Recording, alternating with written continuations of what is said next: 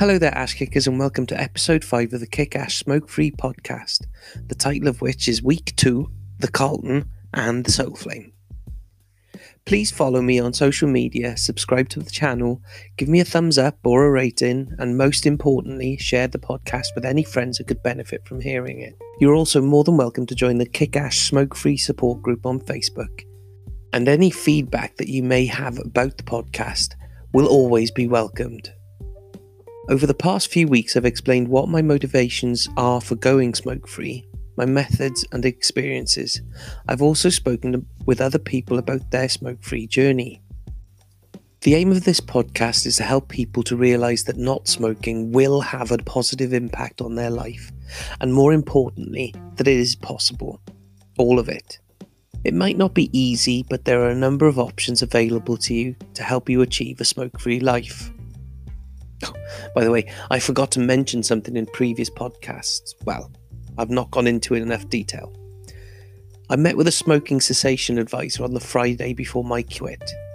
In the UK, the NHS offer a smoke-free advisory service, and if you are based in the UK, I'd strongly recommend seeking these out. Just look in a browser and search smoke-free NHS, and all the information is available to you. Service makes trained cessation advisors available to those wanting to stop and give them the opportunity to get nicotine replacement therapies just for the cost of a prescription. I had already arranged to meet with the cessation advisor at the local pharmacy on the Monday of my second week. During the first appointment, on the Friday before I quit, when I was smoking, I should have asked the advisor to take a CO2 reading.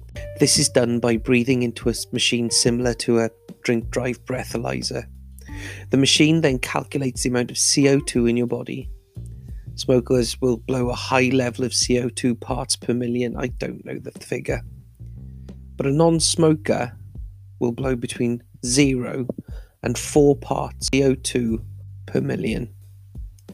In non-smoking adults, there could still be its CO2 present as a result of everyday pollution entering the lungs. Asked the advisor, confident that I had not smoked a puff for the whole week previous, if I could breathe into the machine. I did so, and boom, the reading was 2 parts per million. Already, in just 1 week, I had reached another level similar to a non-smoker. According to the NHS, the milestones achieved in the second week are as follows, on top of what I'd already experienced. Senses of taste and smell improve, and breathing becomes easier. During the second week, I'd experienced my first real craving which would test my resolve. The lozenges, patches, and running could not really touch the gremlin screaming at me. I posted on the Facebook support group, and someone offered the response, do the Carlton. Now, the Carlton was one of my more jokey posts submitted to help people struggling with a craving. I'm a big fan of distracting people when they might be having a hard time and their little gremlin is screaming in their face. I'd concocted the Carlton technique, which is as follows. There's a YouTube video of the character Carlton from the Fresh Prince of Bel Air doing his Tom Jones dance. In preparation for the Carlton, you should preload this on your computer. The link to the video is in the description. Step 1. Recognize that you are experiencing an urge or craving. Step 2. Stand up and ask yourself, do I want a cigarette? If the answer is no, then well done, you have beaten your craving. If the answer is yes, then watch the video. Step 3. Repeat step 2 until the answer is no. Just reading the posts of support that I had received was a massive help to me beating the craving.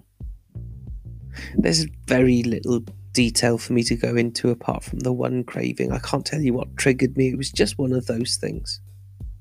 But the reason why I couldn't give you much detail is because everything was going so well. I had arranged for my third cessation appointment for the start of week 3, and we'll touch on that as we get there. I had already started to reduce the number of lozenges that I was taking and wanted to drop to the weaker patch. Weeks 1 and 2 had been an absolute doddle. Week 3, however, was a massive challenge for me. 3 milestones that had tripped other people up in the support group. Day 3 had been a breeze. Week 3 was very difficult. So that's week 2 over and done with.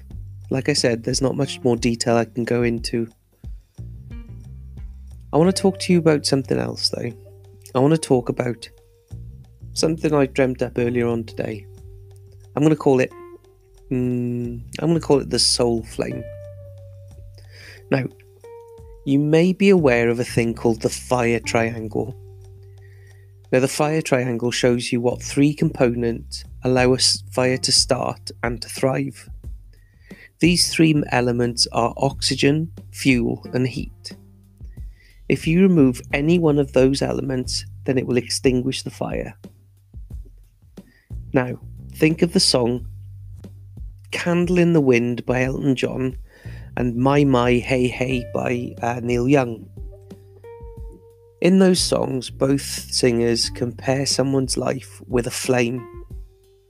And there's probably tons of other ones that I can't think of. Neil Young uses the line, "It's better to burn out than fade away," a line that was unfortunately used in the suicide note of Kurt Cobain. Elton John says that Marilyn Monroe's candle burned out long before, the legend never will. If we were to compare someone's life force with a fire triangle, we wouldn't even need to change the elements too much. Rather than oxygen, fuel and heat, we could replace it with oxygen, fuel and support. If you remove any of these three components, then it can have a massive impact on someone's mental well-being. If someone does not have the support of family or friends, then they will struggle mentally and emotionally. Likewise, if you were to remove what fuels the motivations of a person, whether it is the actual fuel, like the type of foods that someone eats, or even the passions or factors that drive people to achieve their goals. If you were to remove these fuels, again, it would impact on their mental or emotional health. Finally, there's oxygen. This time there's nothing cryptic. I'm just talking about simple oxygen. We need this not only to breathe, but to ensure that the body operates efficiently. Oxygenated blood flows through the body easier and ensures that any injuries or abnormalities are healed quicker. Most importantly, the blood carries oxygen to the brain, and this can have a huge impact on someone's mental health. And the worst part of it is that you don't even know that this is happening. Recently, I've been diagnosed with a lung condition called pulmonary sarcoidosis, which affects the function of the lungs. Lymph nodes show up and grow in the lungs. From what I understand, the experts don't really understand what the causes of this are, but they're confident it's not the result of smoking. The condition, once fully diagnosed, is easily treated with a course of steroids. When I was diagnosed, the doctor asked about my mental well-being. Now, this affected me profoundly. Firstly, he asked, "Yeah, but how are you?" My response was, yeah, I'm fine. And then he asked, "But really, how are you?" I felt like he punched me in the throat. I couldn't really talk properly, and I said, I'm fine. And he asked me a third time. I started to cry for some reason. I didn't know why. It was just nice to be asked about how I was and everything that was going on in my life. He saw that I was emotionally disturbed by what was going on, and he reassured me the reason why I was having these feelings was not because of anything wrong with me. It was the condition that was infecting my brain. Essentially, because my lungs were not working efficiently, I was getting less oxygen into my brain, which was causing negative thoughts or feelings of not fitting in or low self-worth to manifest in my brain. And in Bristol, we're very lucky in that there's actually a psychology unit based within the hospital that I was attending solely for people with respiratory problems. I just want to sort of emphasize that this condition is not that serious. if it's left untreated, I might get some scarring on the lungs, but I think we've caught it nice and quickly and it'll be sorted. No problems. I'm happy and confident that it'll be sorted. Now, just to re-emphasize what the doctor told me, this condition has occurred through no fault of my own. It's just one of those things and was probably not caused by my not smoking. The thinking is that it could be an untreated chest infection or something along those lines. To bring this back to smoking, when we smoke, we fill our lungs with so many chemicals and tar and whatever. Smoking makes us cough and choke, and we can't run or even walk sometimes without losing our breath. Smoking affects our ability to oxygenate our blood and our brain. Personally, I believe that one reason why we don't think that we can quit is due to the lack of oxygen getting to our brain. In turn, this infects our minds with negative feelings and thoughts. When we decide to go smoke-free, it takes a while for our body and mind to readjust. Whilst we may have beaten the chemical addiction within 3 days, the mental and emotional impacts that our smoking has had in our life may take a while to adjust to. We need this oxygen to keep our fire burning inside.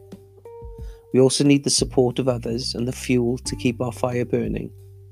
Whether you think that this is the fire of the soul or a spiritual fire, or whether you think that this might just be a bunch of hogwash, it is my opinion and I think it might have some legs. Please make sure that you have all of the components in the right quantities to make sure that your fire burns slowly, but not too quickly. This is a flame that we don't want to extinguish anytime soon. Please follow me on social media. The links are in the program description. And like, share and subscribe to this podcast to help me to help other people with their smoke-free journey. Most importantly, stay strong, stay positive, and stay smoke-free. Next week, I will present a conversation that I had with one of the Kick Ash members of the support group, who is a phenomenal lady called Kristen, who's not far ahead of me in her smoke-free journey. It's a long conversation that we had and very, I think, informative and hopefully entertaining. Can't wait to share it with you. I hope to have that ready for this time next week.